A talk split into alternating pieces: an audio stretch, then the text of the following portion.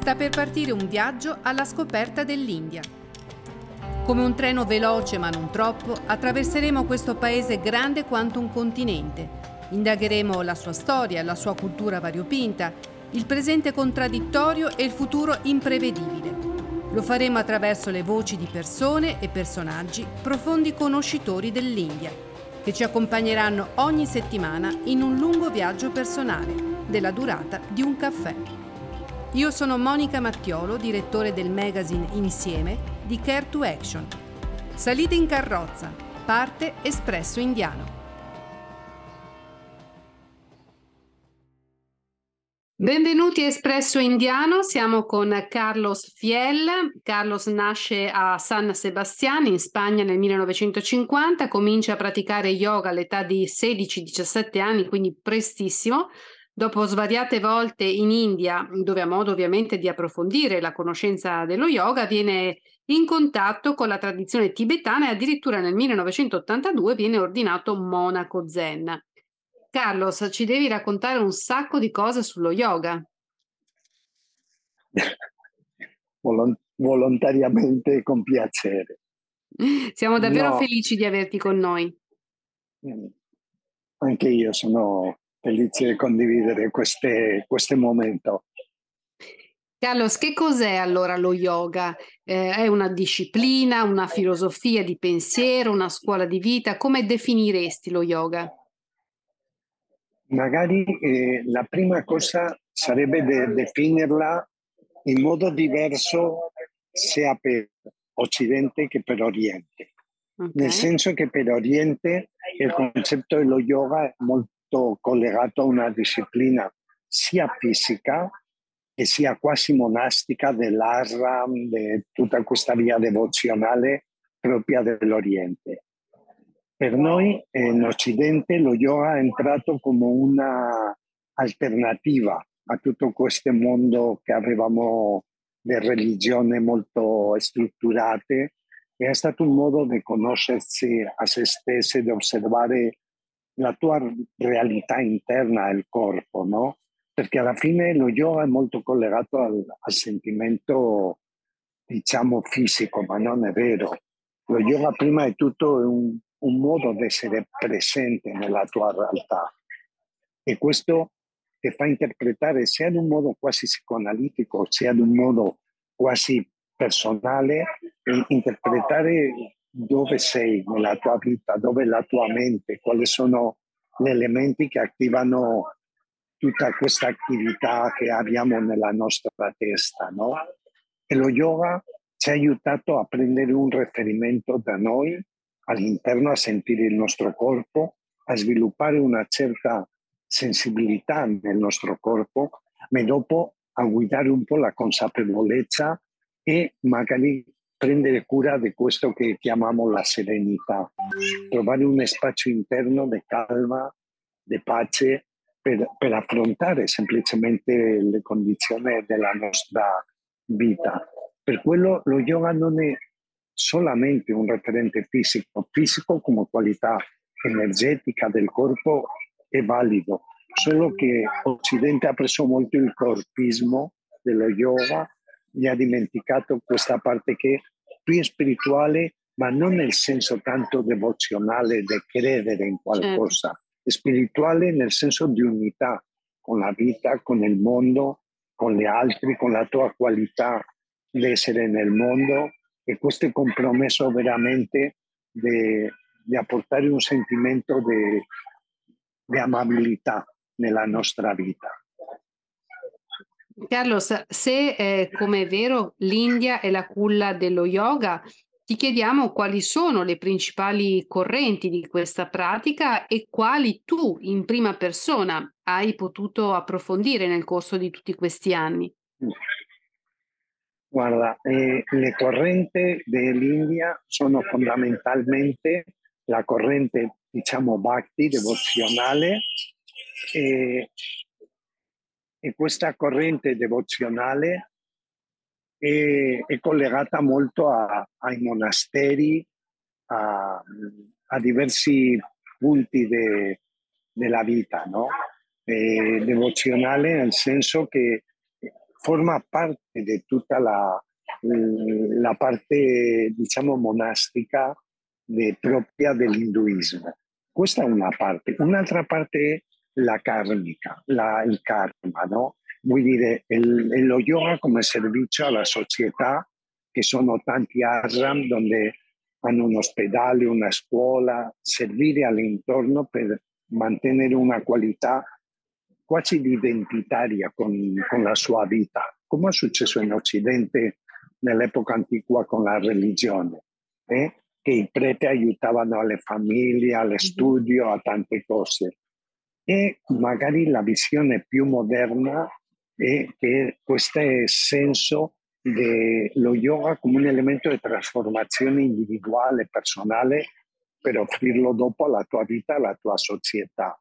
Probabilmente lì in India eh, tante scuole, possiamo, nel nord India eh, eh, Sivananda che noi lo conosciamo tantissimo, nel sud è stato Aurobindo con una parte più intellettuale, più profonda, Osho con una parte un po' contraculturale con tutto quello che era tradizione dell'India e dopo a Madras era Krishnamacharya che è stato il mio maestro ma anche el maestro de Jena, de Ayena, de Patavi Joyce, di tutto questo che chiamiamo la scuola europea dello yoga, no? collegata a questa disciplina di yoga molto consapevole a livello interno, a livello dell'emozione del tuo corpo, ma anche con una cultura del corpo profondissima.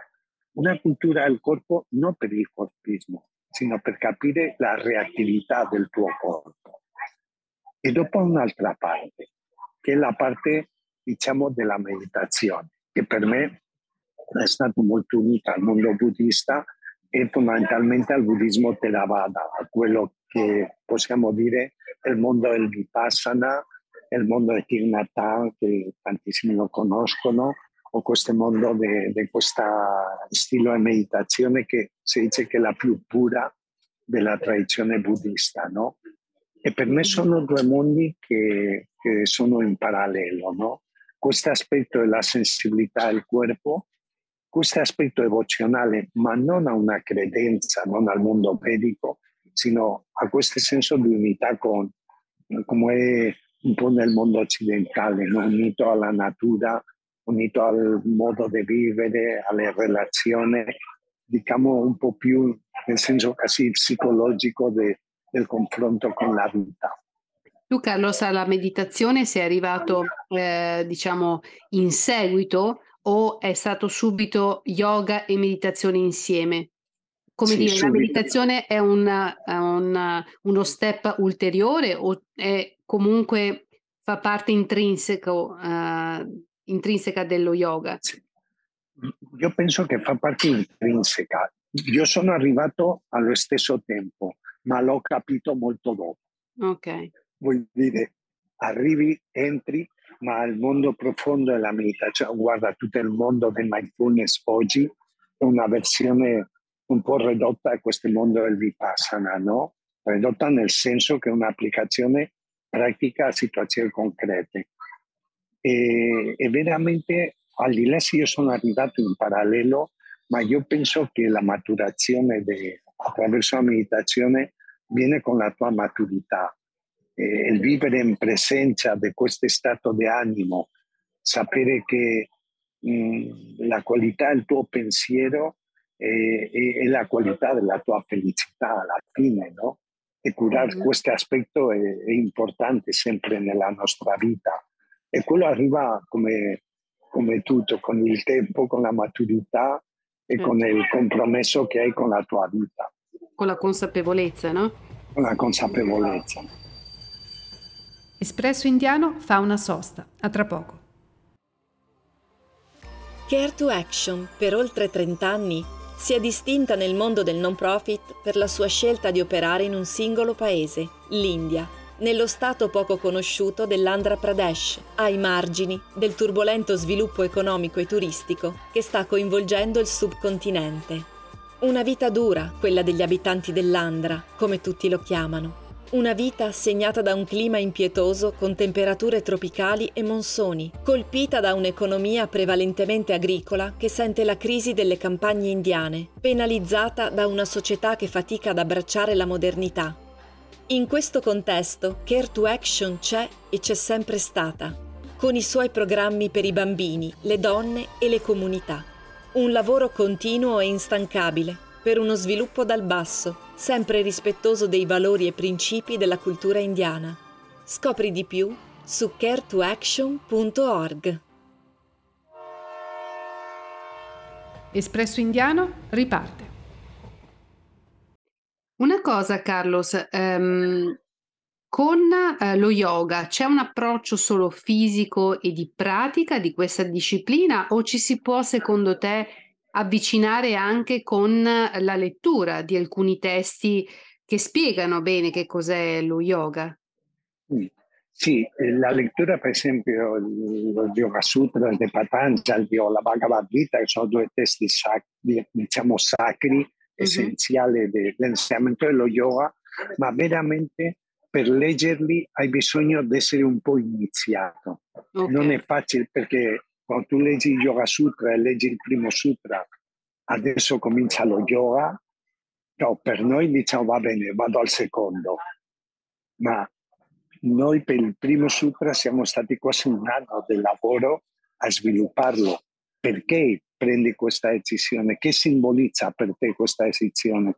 Che metti in gioco nella tua vita per dire io voglio vivere in questo stato di unità, di unità con l'esistenza, con la tua vita, con la tua realtà, con le tue responsabilità. Per quello i testi aiutano, ma hai bisogno sempre di avere una iniziazione. Veramente lo yoga fisico è nato molto dopo dello yoga. È nato perché aveva una, un bisogno anche di prendere cura del corpo e mantenerlo in certe condizioni. Ma prima lo yoga era un yoga fondamentalmente collegato al mondo della meditazione. Quindi nasce come teoria in qualche modo, come idea. Come una, come una pratica meditativa, quasi okay. con una revisione un po' diciamo oggi psicoanalitica de, della tua mente, i processi della tua mente. Anche dopo entrano in quell'epoca lì, vuol dire se tu vai 2200 o di più anni indietro, il modo di scrivere non era lo stesso, certo. per loro un libro era tutta la sua vita, no? E questo modo di sintetizzare era un compromesso con la sua vita, un modo di, di sviluppare, di indagare e di approfondire. E doveva essere adatto a tantissime stili persone, alcuni che erano più devozionali, altre erano un po' più sciamaniche, altre volevano trovare il sé nella profondità di se stesse, altri erano molto per, per il sacrificio, per lo sforzo, per questa parte fisica e questi testi si adattano veramente a tutte le qualità de, variopinta delle persone che esistevano all'epoca, no? E per quello i testi aiutano tantissimo, è, per me imprescindibile. Vuol dire, la testa e il cuore devono andare all'unisono, la testa senza il cuore non evoluziona e il cuore senza la testa non si guarisce. Deve Siamo avere una un cosa equilibrio. sola. Mm-hmm. Sì, deve avere un equilibrio totale fra i due. Ecco, per uh, i principianti che ci ascoltano, che ascoltano Espresso Indiano, Carlos, tu avresti qualche lettura da consigliare, qualche testo proprio per principianti? Mm. Tantissimi. A me una persona che eh, che mi piace tantissimo è Jack Corfield. Jack Corfield che è il cammino con cuore dopo l'estasis, la colada. La colada vuol dire quando devi pulire la roba nella lavatrice, no? sono dei, dei testi bellissimi che parlano dell'evoluzione, no? E questi sono perché cominciare con il Yoga Sutra, per esempio, con un testo classico, deve avere un'iniziazione, qualcuno che ti aiuta a capirlo, se no non è per niente evidente. No? Pensa che è una frase che sintetizza tutto un processo. Eh, già la lingua sanscrita già per sé stessa è complessa e il significato quando fa riferimento a altri aspetti della vita ancora più complesso. Per quello penso che i filosofi occidentali, Alan Watts, tantissimi, aiutano tantissimo perché alla fine lo yoga ha un senso che parte la vita più in armonia con te stesso, con il mondo e con le altre. Alla fine è quello, eh? per cui diceva alla fine la religione profonda dello yoga è l'amabilità, è stare bene in te con gli altri. Non è un processo di complicazione, di intellettualità, è capire le difficoltà, gli ostacoli che abbiamo per, per vedere che ante, ante, non so come si dice, ante, possiamo mm. anteporre il nostro ego a tante cose, no?